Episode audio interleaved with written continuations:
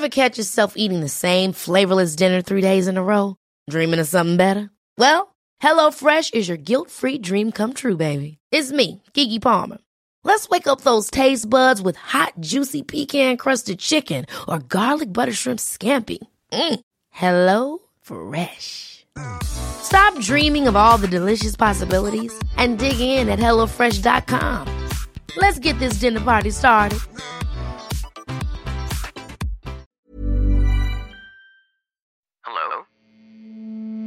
Hello? Podcast Network Asia. Hello and welcome to episode 50 of The 80%. Today, we'll be talking about startups. Not just the Netflix K-drama, but some of the actual stories in the Philippine startup scene. At kasama natin in this episode si Ms. Katrina Chan, the director of QBO, which is a Philippine innovation hub and startup platform. At kasama rin natin si Ms. Ray Refundo, the CEO and founder of Qwikwire, which is a cross-border billing and invoicing platform. For those interested to learn more about startups, this episode is for you. Are you ready to listen and learn? Let's go! Hi, my name is Fitz Villafuerte at ako ay isang registered financial planner.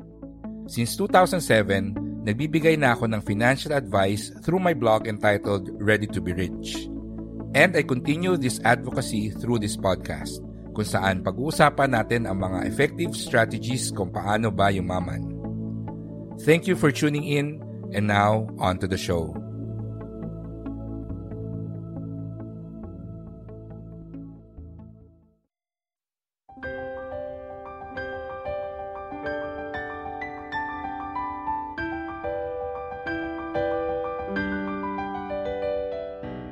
Kung napanood mo yung startup, then you're probably familiar with the song that's currently playing. This is a piano cover version of Future by Red Velvet, which of course, one of the songs featured in the official soundtrack of the Netflix K-drama Startup. Kung hindi mo pa napapanood yung series, then don't worry, hindi siya requirement before pakinggan itong episode natin. In fact, most of my conversation with our guests is not about the K-drama, but the actual Philippine startup scene. But first, let's get to know our guests. Hi everyone, I'm Kat Chan. I'm the director of QBO Innovation Hub, which I also started in 2016. So QBO, spelled as QBO, actually stands for the Bahay QBO. And our whole thing is to support and build the tech startup ecosystem in the Philippines, grow the startup community, develop our startups, and also Q-laborate. We like to do Qs with the ecosystem.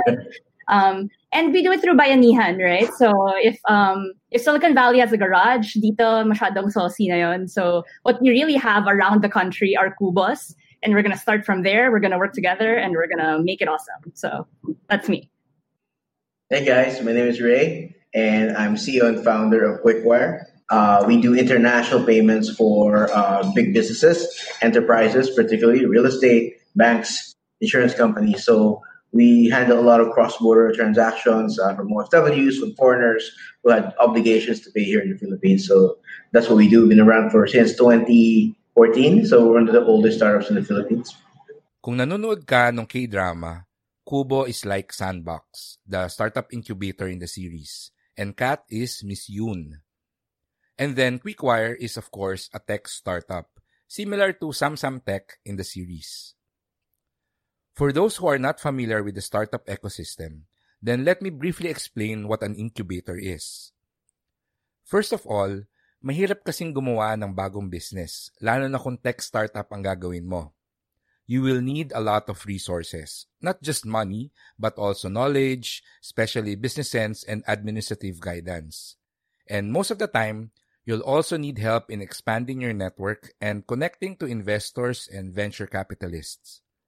A startup incubator, in simple terms, is someone who helps a tech startup with those things I mentioned. We started 2 years earlier than QBO, actually. Actually, when we started, wala pang QBO. So, nahirapan pa kami nun. So, I wish there was QBO when we started. You know, so we didn't have to do a lot of the mistakes we did. But, yeah, we the Idea Space We've been participating in the events, networking events. And then when they started QBO, we were always going to be, there. So we started networking right away. Yeah, so I guess what I didn't mention is QBO is also a product of Bayanihan. So it's actually the first PPP for startups. So from the private sector side, it's with Idea Space, right, which Ray mentioned. And from the government, I think this was the insight here was that we also needed a national program to really support startups. So the DOST and the DTI joined forces with the private sector to build this concept called QBO. But we actually accept and welcome all Filipino startups across stages, across industries. And we're very lucky to have Ray as part of that community now. So it's really the founders that are the beating heart and soul of this operation. Napanood nyo na ba yung startup? Ray, have you watched an episode of it? Hindi ba? I read some of the synopsis. Yeah, but I haven't really watched the... I'm going to start watching it to go to next week, yeah. How many of your friends on Facebook are talking about it? Have you seen a lot of them? Like, everybody? Everyone. Thousands and thousands. Just kidding. Marami. A lot of them. Honestly, I wouldn't call myself typically a K-drama watcher, but like it felt like my whole feed was dominated by conversations around this. So I have in fact seen it. Like I feel like I had na-FOMO akong masyado, I guess, like with all the discussions. Yeah, what do you think about it, Kat? As someone who is in the Philippine startup scene, what do you think about the K-drama startup? Is it accurate depiction of how it is inside the startup industry? Yeah? Yes, actually, very interestingly, I'm quite happy with this K-drama or this medium, actually. It's allowed the concepts to be very mainstream and relatable. I think I'm sure Ray's experience is also, but being in this space, it can get quite hard to explain to, I don't know, right, your tita or your ninong what exactly you do. And now I'm getting questions about startups. And in that sense, I would say it's quite well researched. It's pretty accurate. Like a lot of the concepts that they discuss are quite similar to the issues that we see our own founders encounter. That being said, is it accurate? There are areas where, of course, it's romanticized, especially the settings, the beautiful people. Like they had a hackathon there and it was, very pristine. I've been to quite a number of hackathons, people staying in an enclosed space for 24 hours and no shower. Where it doesn't smell good, So those parts, of course, they've made, more appealing than. I wish all of the developers were tall and well-dressed and stuff like that. No, right? but otherwise, I think it's quite informative and a good entree into the tech startup scene. So that's I think it's very accurate in terms of like, the founders are all good looking. It's very accurate. Indeed. The K-drama has put startups in the limelight and a lot of people were talking about it on social media, especially back in November. For most people, a startup is just a term to call a new business. But that's not accurate. Kung magtayo ba ako ng sari-sari store, pwede na ba siyang tawagin na startup? Well, hindi. While it is a new business, it cannot be called a startup. Here's Kat and Ray to explain what exactly is a startup.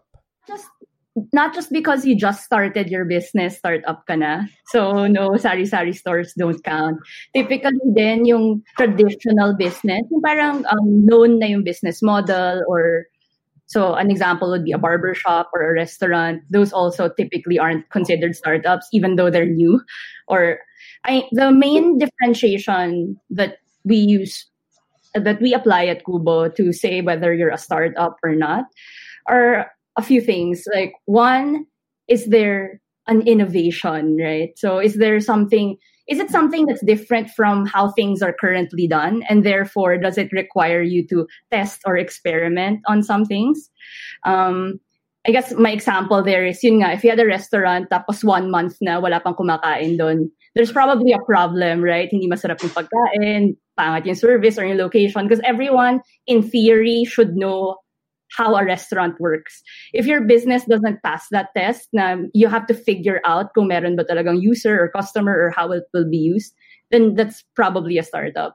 The other test is, usually, we kind of intertwine the tech / is it scalable part. It's kind of difficult to make something scalable without tech. So I think the shorthand for it is may tech ba, right? But I think that's also another way to look at it. Is it something that you can easily scale? No, or is there's a potential to at least scale it? And I think those are the two kind of quick tests to see whether a company is a startup or not. Sa akin naman, I agree. Dalawa lang question na tatanong mo sa business eh, kung startup siya. Are you a platform or are you a network? So if your business is not either of those or both, you're not a tech startup. You're not a scalable technology startup that's innovative. Kasi you're doing something new. You're doing something that's never been done before. And innovation is key. I mean, like if I'm going to start a Jollibee, you know, everything is known about what will make a Jollibee franchise successful. The location, the foot traffic in the area, the average income in that area. We would know that maybe 3 to 4 years, ROI na yan, bawi na yan. So there's not a lot of experiment or A&B testing, or unless you tinayo mo siya in the middle of the Sahara Desert, then you're not going to make any money, right? So there's a lot of things that are known. But in a startup, a lot of things are unknown. Right. The largest media organization in the world owns 0 TV station and 0 newspaper, Facebook. The largest taxi operator in the world owns 0 cars, right? Uber, right? The largest hotel operator owns 0 buildings, Airbnb. So it's all platform. They're usually leveraging technology to create businesses that can scale globally really, really fast. That's why investors are interested in them. Kasi yung mabilis lang lumaki without adding additional capital in terms of like if I start another restaurant, the same amount of capital that I used to start the first one, same din sa kabila. It's just to scale it, the amount of investment has to match the scaling. Startups in there, it can go really, really big. But of course, it's new, so there's a high degree of failure sa maraming startup.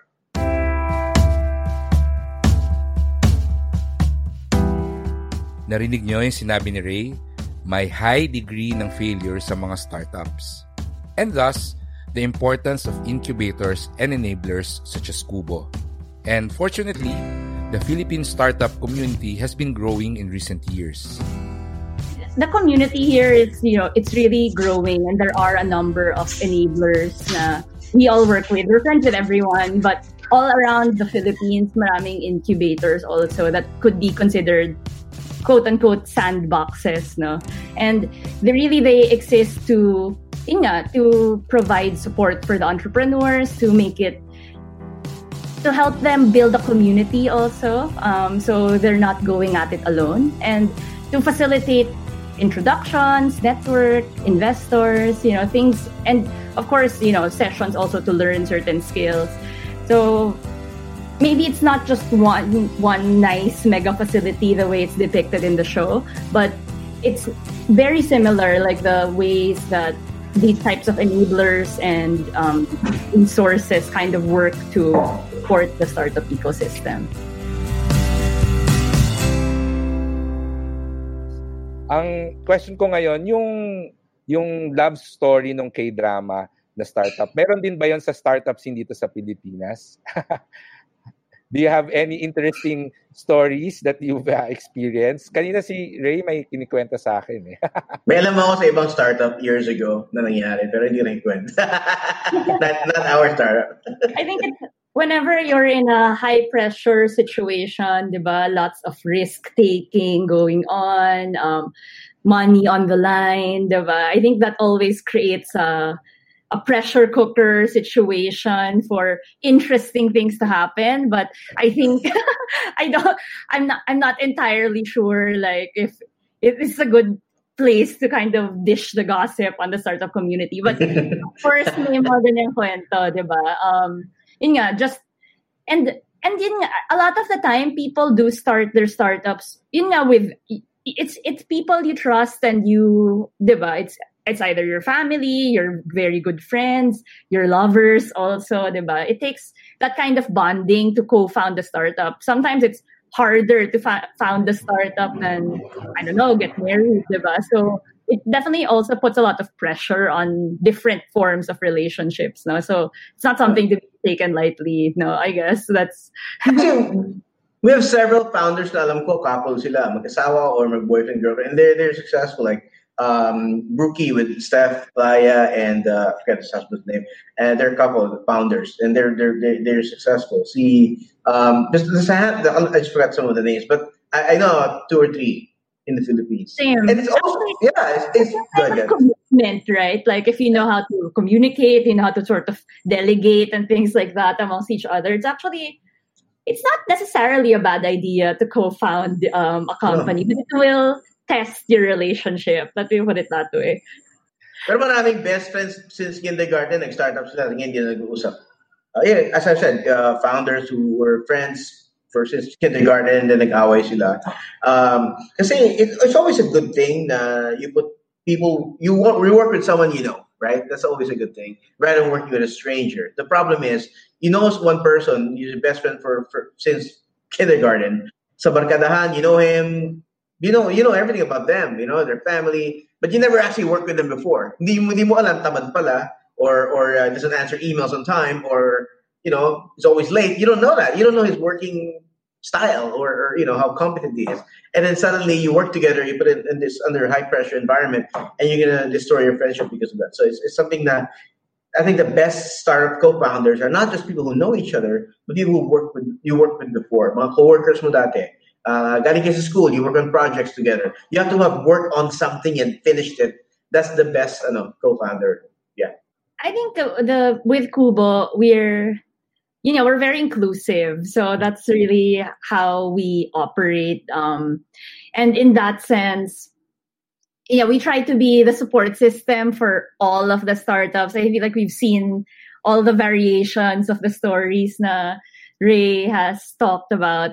And in the Philippines, marami tayong first-time founders. So what they lack is it's a totally different world not to decide to start your own business. There are so many aspects to it, from the recruitment and the HR side to the fundraising and convincing people to put money into your business, to all of the things that just go around running any regular business, diba? So,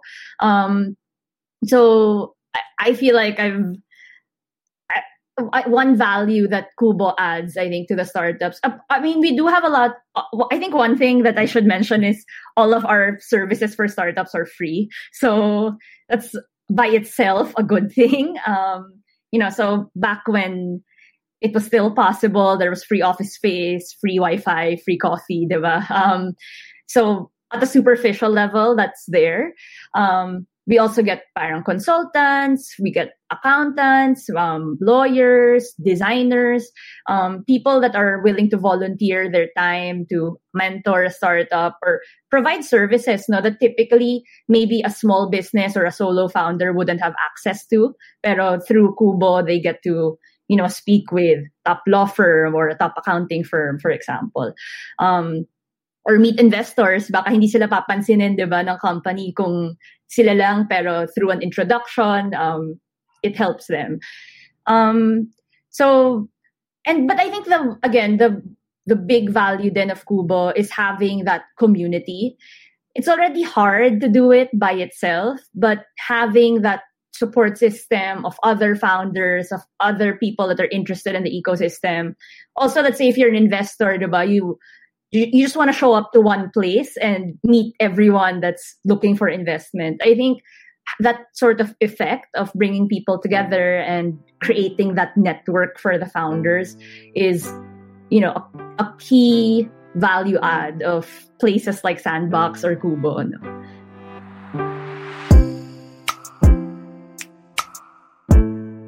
I came from the engineering industry. I'm actually a civil engineer. One of the things that I observed sa engineering industry here in the Philippines is it's really a male-dominated space. A lot of my batchmates na babae, eventually they moved towards other industries. But seeing you, Kat, and also knowing Natasha, I'm very happy to see that it's not the case for the startup industry. So, siguro, can you give us more insights about that, Kat, na parang it's really a great place to pursue your business idea, di ba? Regardless if you're a male or female, no? Kasi ang unang impression ng mga girl space friends ko ay, di ba, puro ano yan, puro mga programmer yan, mga geek yan, so puro lalaki, baka puro Marvel lang yung pinag-uusapan and comics na mga yan. So, can you tell us more about the Philippine startup scene, especially from the perspective of a lady, I would say. I'm a lady, yes. To be honest, it still is more male-dominated. I wouldn't say na it's super... And there's still a number of, as you mentioned, no, events and things like that na I've personally experienced na I'm the only girl in a panel or in a... You know, especially like mga networking events, diba, for investors, for all of these things. So, I would say, diba, we've had female presidents, we've had women Supreme Court justices, you know, like. Pero in the tech industry more broadly, I would still say na it's still relatively male dominated. I think that's something we're actually actively trying to work on at QBO. Actually, we have this Startup Pinay program that we started primarily because, you know, I think we need to show that it is a place where, you know, women can thrive and that there are some business ideas, you know, like economically, a lot of economic decisions are made by women, right? Like there are so many areas. It makes good business sense to have female co-founders also. But it will take time to also convince women that this industry is welcoming for them and that they can thrive and that it's not just a bro-dominated industry. I will say that it's we're a lot better at it here in the Philippines than what, you know, it's horrendous in Silicon Valley, for example. There, the toxic masculinity is a huge issue. Even in the K-drama, since you've been talking about that, you know, the big CEOs there are all women. The head of the VC firm was a girl. And that's something that I think I personally would love to see more of in the Philippines. It's getting there, but certainly, you know, and I definitely see a lot of very promising, you know, companies coming out also, right, from women. I guess one last point I did want to add on this topic is I think people don't pay enough attention also to not just the founders, right, like that start the companies, but people that are entering the industry to work for our startups. And I think there's this perception that maybe it's less prestigious than working at an MNC or it's too risky, right? And maybe the stereotype is women are more risk averse maybe in making career selections. But longer term, if we do want to see more women leaders and also founders, I think you also need to build a pipeline of women working in the industry first. It's very uncommon to have the Mark Zuckerberg story, you know, straight out of college, I started my business. Most founders have experience in the space that they're working in, right? Like the average age is closer to mid to late 30s, right? Things like that. So I think it's a long game to see equal representation of women in the tech startup industry, but it's such a lucrative industry, probably the best way to become a billionaire if you weren't born one, the only way, right, in this day and age. So it's important that we, over time, have women participating in it in different forms. Let's take a quick break from this episode because I want to tell you about eToro.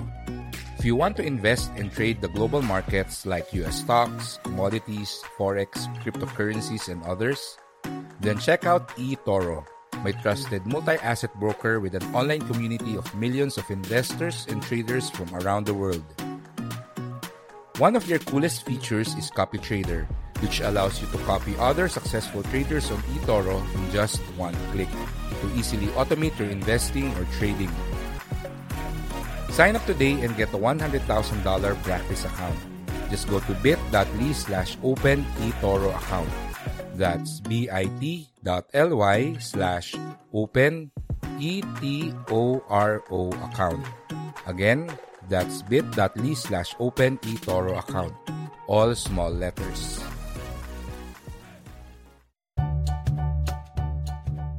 Do you need to send something to your family, relatives, or friends, such as groceries, gifts, and food?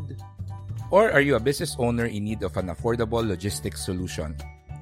If so, then check out Mr. Speedy's same-day delivery service at an affordable rate of only 5 pesos per kilometer. It's probably the cheapest rate you can get now if you're in NCR or in Cebu. Try Mr. Speedy today and use the code 80%MrSpeedy to get 50% off your first delivery. Again, that's 80%PERCENTMRSPEEDY.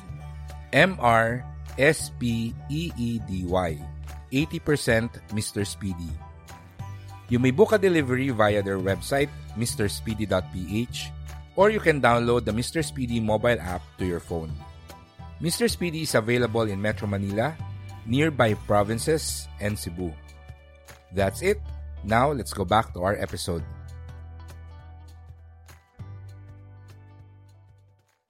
It was mentioned earlier that a lot of startups fail.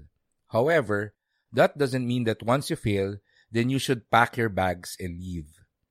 There are founders who were able to achieve success in their second or third or nth startup. One good example would be our guest, Ray. Well, this is my second tech startup. And my, I think, fourth or fifth business, right? So I franchised a coffee shop before. I became a wholesaler for textiles when I was in high school, that kind of stuff. And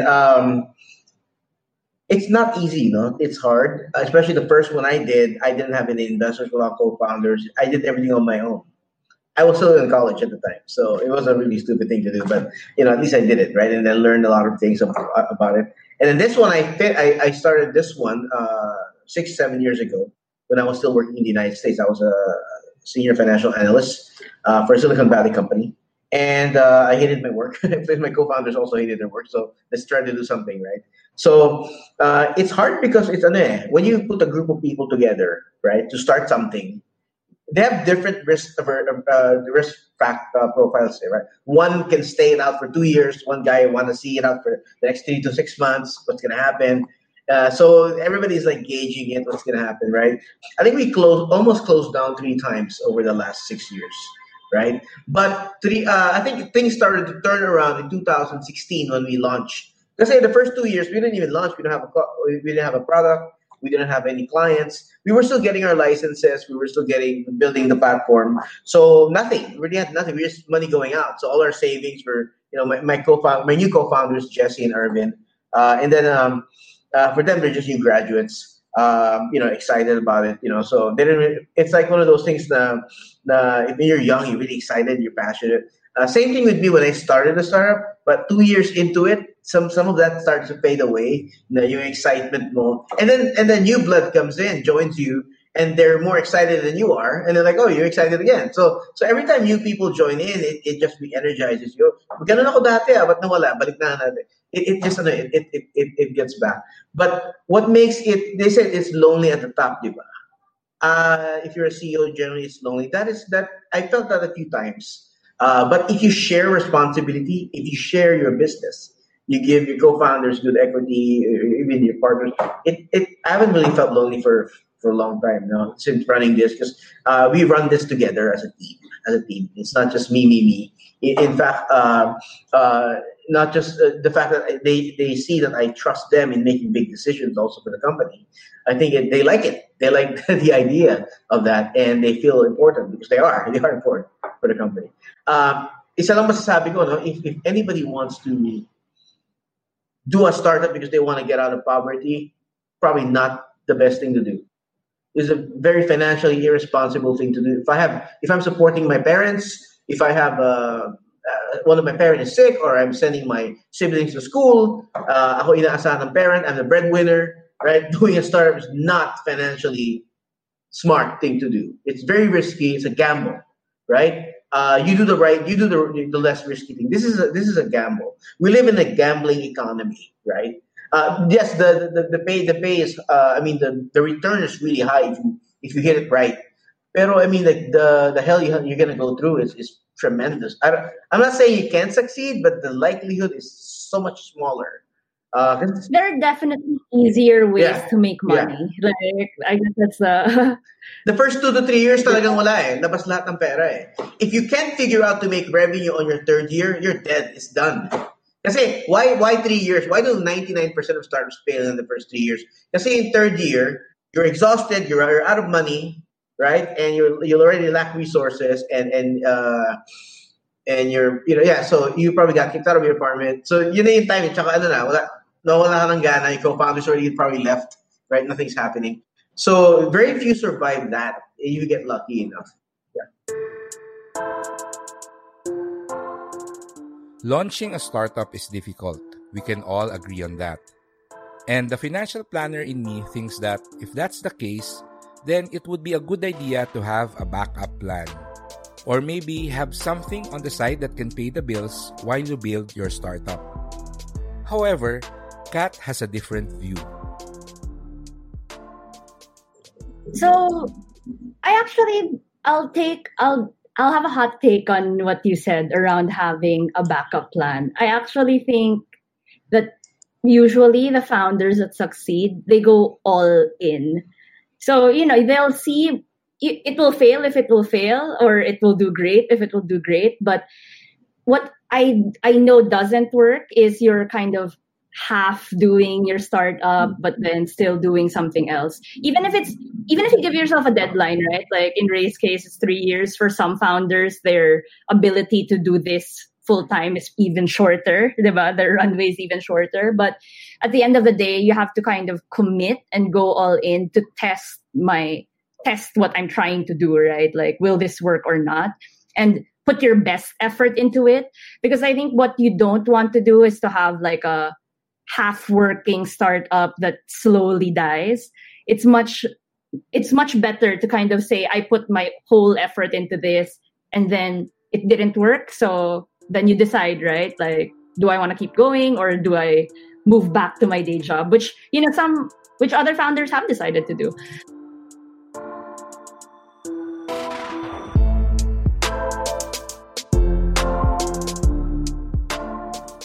So far, we learned that launching a startup is hard. It's not even financially rewarding for the first few years. Hindi mo siya pwedeng gawing source of income sa umpisa. And then, we also learned that if you want to succeed at your startup, then you should be willing to go all in and do it full time. Grabe, it seems that everything is really stacked against you. But, amidst all the difficulties and failures, there are of course those who succeeded. And I wonder, what made them different from those who failed? What can we learn from the startup founders who achieved success? What do founders that succeed have in common? I wish there was a formula. If I knew, then I would be, a billionaire maybe, making the right investments 100% of the time. But, some of the factors that have to be there, right? Like, they have to be solving a problem or going after a market that's big enough. I think that's one thing that successful startups are able to do, because it's one thing to want to have a lifestyle business, right? Or to have some stable income. And again, there are probably easier ways to go get that, but if you have the ego and the ambition and the desire to be the tech startup founder, you have to be going for a bigger prize. So I think that's really important. The second is And Ray mentioned this a lot, like having a good team, especially in the beginning, right? Like when you're starting your startup, all you really have is a team. It's an idea. It's a group of people wanting to work on something. You don't have revenues yet. You don't have customers yet. In many cases, you don't even have a product yet, right? So that team is really so important. And yet, you know, in the startups that I've seen succeed, none of them had kind of okay lang teams. I want to also addition to that. I think one of the common factor is the team found a way to decide, to make a decision. There must be a decision-making process. When we started Qwikwire, the original co-founders, we saw ourselves as all equals. We're about the same age, in our early 30s, same age, everything. We just came from corporate. So even though I was a CEO, I was CEO on paper, every decision we decided together, right? In fact, at our first interview at YC, one of the reasons they said, we didn't take you in because we didn't see a clear leader in the team. There must be a clear leader in the team, right? Yes. Hindi pwede yung everything has to be voted or everybody has a veto power. You're gonna move too slow. Speed is critical in making decisions, right? So when my original co-founders left, away kami ng away, always fighting about this and that, right? And but when my new co-founders came in, they were interns. They were like 19 years old, 21 years old, Jesse and Irvin. This was 5 years ago. And when they joined in, they saw me as somebody who's an older person, authority figure kind of thing. So in a way, it just naturally became like that. There's not a lot of debates when I said we have to do this. I explained why. And then, we decide and then we take action. If we make a mistake, we're gonna pivot together. The last person you need in your team is I told you is an I told you so guy.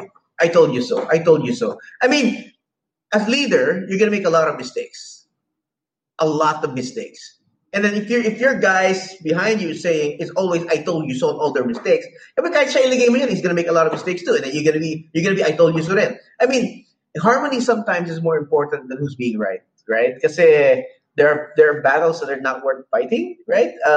So I think ganito. Once you make a decision, you deliver. A leader has to do two things. Number one, he has to listen to everybody, weigh the opinions, But the most important decision he has to make, is to make a decision.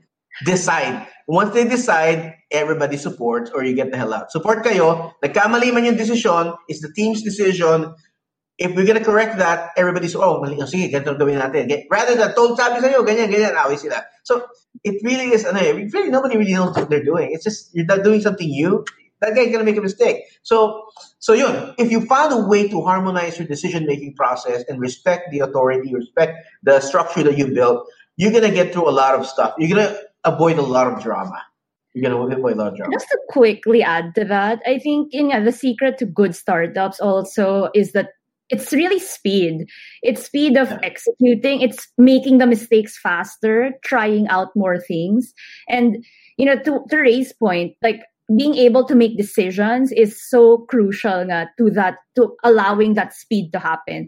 Because I think that's also, growth is what investors look for in a startup, diba? Growth and quick growth. Because otherwise, again, why would you do the risky thing? So it's so important when you're starting up that you can do things quickly and, definitely having the leadership structure in place to make that happen is a huge part of it. Because you can be stuck in indecision, diba? 3 months na hindi pa kinakapag-decide. Samantalang itong isang other team, nakasampung pivot na sila. Mali nga yung design nila, but they moved on and they realized, and then eventually they get it right. Mm. Then by the time they get it right, ikaw, di ka pa nakapag-design. The question is yun nga, do you get it, like, the secret really is, do you get it right before you run out of money /motivation, diba? So, kung makarami kang experiments and you hit the right answer, before either ubos na yung pera mo or ubos na yung pasensya mo, then you have a winning startup. Before you run out of money. Who's this guy who gave a demonstration yung startup, tumalong ka sa cliff. The startup is tumatalong ka sa cliff and then on your way down, nagbibuild ka ng airplane. Nagkikreate ka ng airplane. Para bago ka tumama sa ground, nakalipad ka na. Ganun. Parang ganun. Mag-jump tayo sa cliff, palabas lahat ng pera, gastos dito, ganyan. Then, kailangan makabuild tayo ng revenue. Then eventually, when you figure out how to make money from it, then you can, pag-survive ka. Parang ganun. Paano siya, no? One thing that I often hear, no, yung fail fast and fail forward.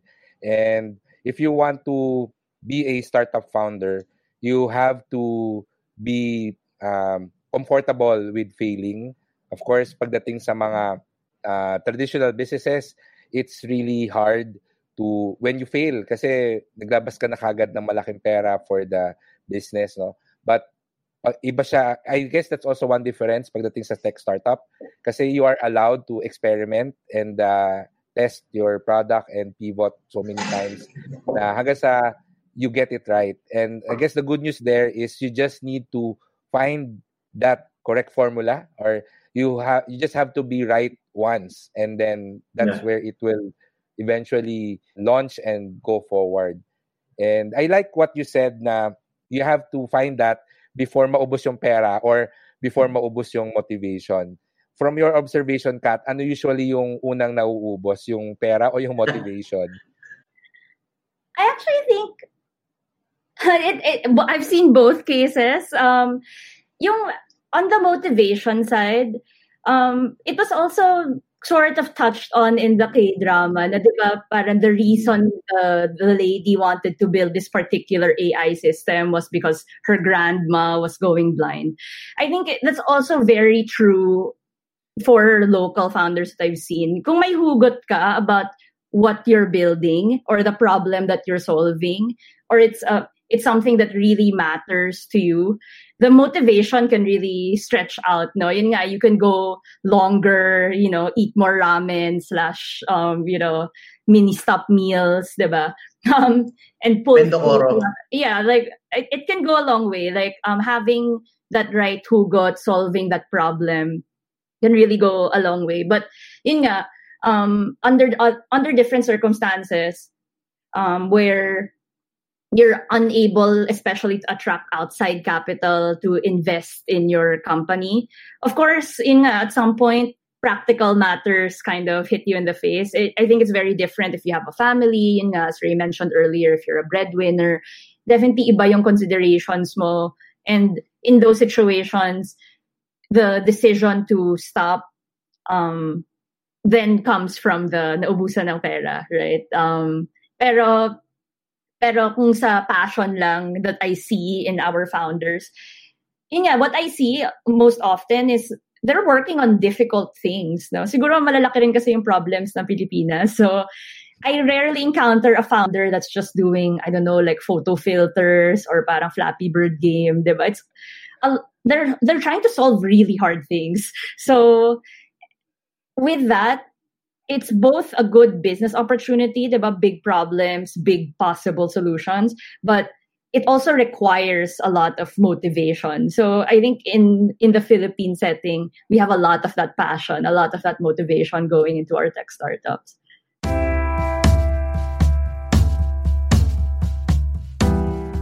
In my work as a financial planner, I often get to talk to OFWs who wants to start a business so they can finally go back home to the Philippines. And that got me thinking, can an OFW choose to launch a startup instead of creating a traditional business? Here's some good advice from Ray and Kat. So if you're an OFW coming back to the Philippines from abroad, if you want to do tech startup, it must be good. It's good if you actually work for a startup abroad, or if you came from Silicon Valley, or you work for another tech company in abroad, if you're a programmer, that's actually, it gives you an insight into the market, how it's done. Maybe you can do a tech startup. But if you're a breadwinner and you didn't come from tech and then you want to start a business, you just do franchising. I say franchising has the highest chance of success as opposed to a startup. Because you remember, 3 years before you start making money in a startup, either you got funded or you start earning revenue. If you don't achieve that in your third year, patay ka. Do you have enough savings to last 3 years? Right? Think about it. Right? As an OFW, you save how much money you save. Is that enough? Think about your expenses with your family. Can you sustain that? If not, get a business that starts generating revenue right away. Like maybe a franchise of a shopao stand in an MRT. These things can work, right? You can start with that. You can scale that too, but it's not as it's not a tech company. It's not gonna get VC funding, but But if you're really passionate about something and you work in a startup before, then you can probably, and you're not a breadwinner, maybe you can risk it. No, but I would say don't risk too much. I mean, look at your financial situation also. And of course, when you're in the tech startup now, I would say join organizations like QBO or Idea Space, where you can network, you can meet people who have done it before and give you advice and how to structure your company, how to, because a lot of these things are known then. May mga known na startup, how to set up your incorporation, how to validate your product, your idea. Before you waste all this, we wasted a lot of time.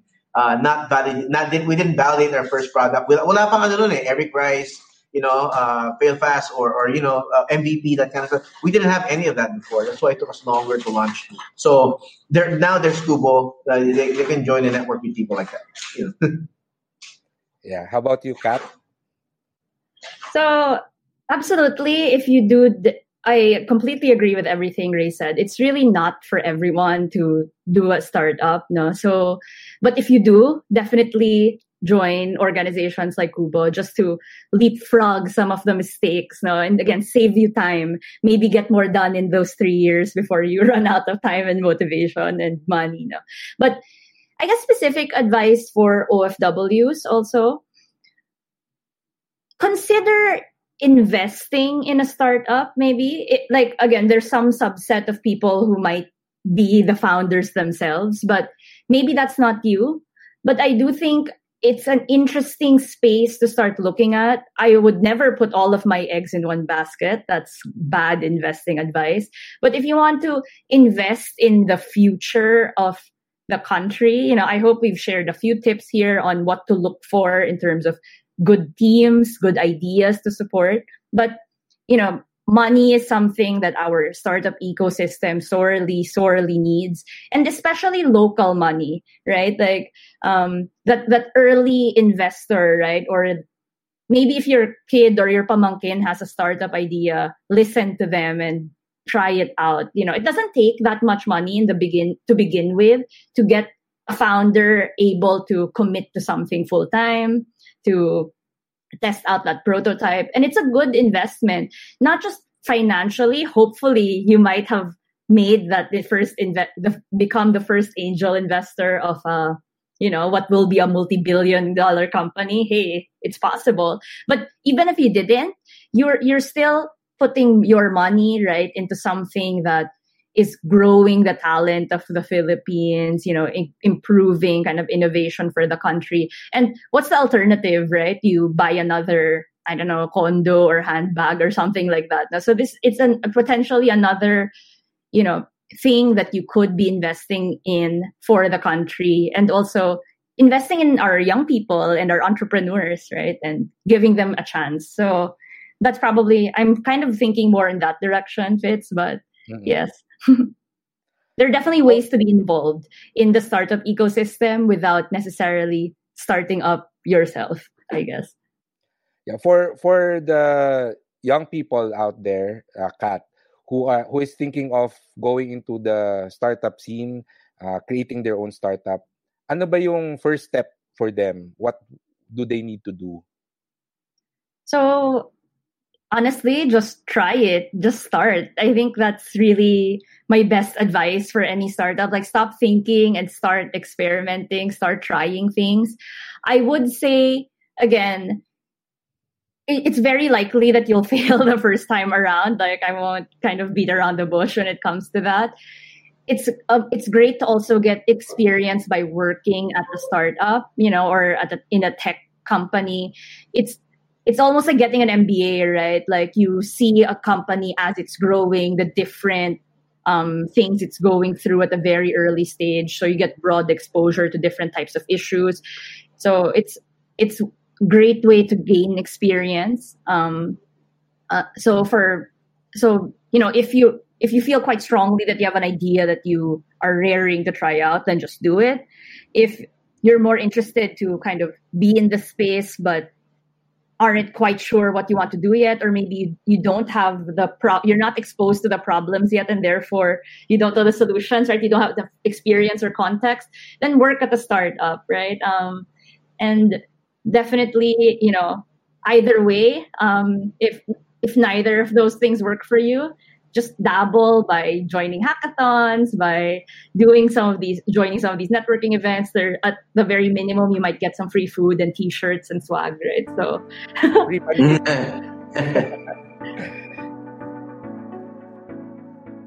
Hindi biro magtayo ng isang startup. You have to be all in, as Kat mentioned. And you should not do it for the money because there's really no money in it for the first few years. So, do it for another reason. Something more valuable than money. Find your why. Find that reason which will be your source of motivation and inspiration to persist through the hardships and difficulties of launching a startup. And when you find that, then go ahead and start. Just start. Don't be afraid because you're not alone. If there's anything we've learned today, it's that there's a generous Filipino startup community that's waiting to guide and help you succeed. One last question sa'yo, Ray. Yung K-drama na startup, it ended yung company na tinayo nila. Ang next goal nila is to become a unicorn. So, ang tanong ko sa'yo, Ray, ang Qwikwire, kailan magiging unicorn? Next year. I'm just kidding. Hopefully we become a unicorn. That's a unicorn, kaya yan. No, definitely not next year. Maybe, hopefully, if ever we're going to become one, probably 3 to 4 years. You know, but that's our goal, right? But it's never guaranteed, right? But I'll make a prediction, by the way. I'll make a prediction. There will be probably 1 or 2 unicorns from the Philippines within the next 3 to 5 years. I think so, coming out soon. And that's the end of our episode. Thank you for listening. Kung may natutunan kayo today, then please follow or subscribe to the 80%. And invite nyo na rin ang mga friends nyo to listen to our podcast.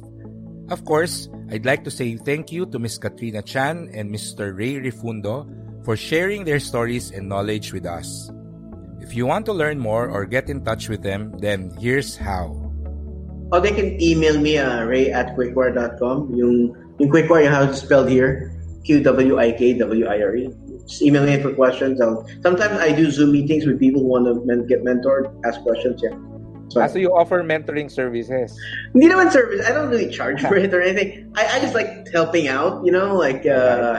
Yeah, I do that, but if it becomes overwhelming, because I do this for Idea Space also. If they ask me to have a talk, and then I do this a lot to help out to give back, because I got a lot of help. Honestly, you're gonna get a lot of help if you ask for it, and I'm the kind of guy who asks for a lot of help, and I also get, you know, now I try to give back. Great. How about you, Kat? So.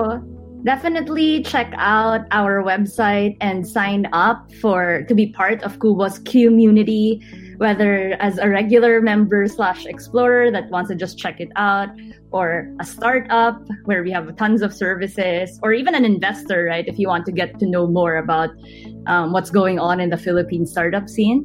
So that's www.qbo.com.ph. That's the best place, and we're also on all of the social medias at QBO Philippines, one word.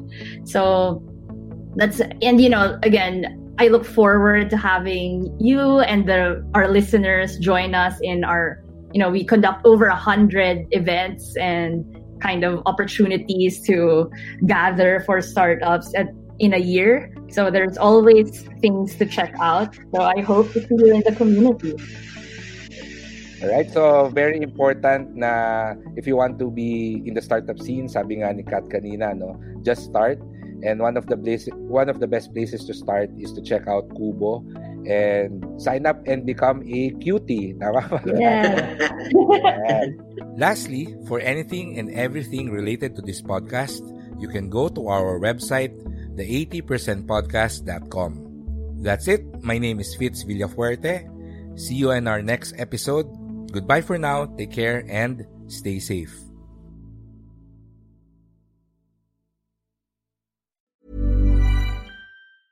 Mom deserves the best, and there's no better place to shop for Mother's Day than Whole Foods Market. They're your destination for unbeatable savings, from premium gifts to show-stopping flowers and irresistible desserts. Start by saving 33% with Prime on all body care and candles. Then get a 15-stem bunch of tulips for just $9.99 each with Prime. Round out Mom's menu with festive rosé, irresistible berry chantilly cake, and more special treats. Come celebrate Mother's Day at Whole Foods Market.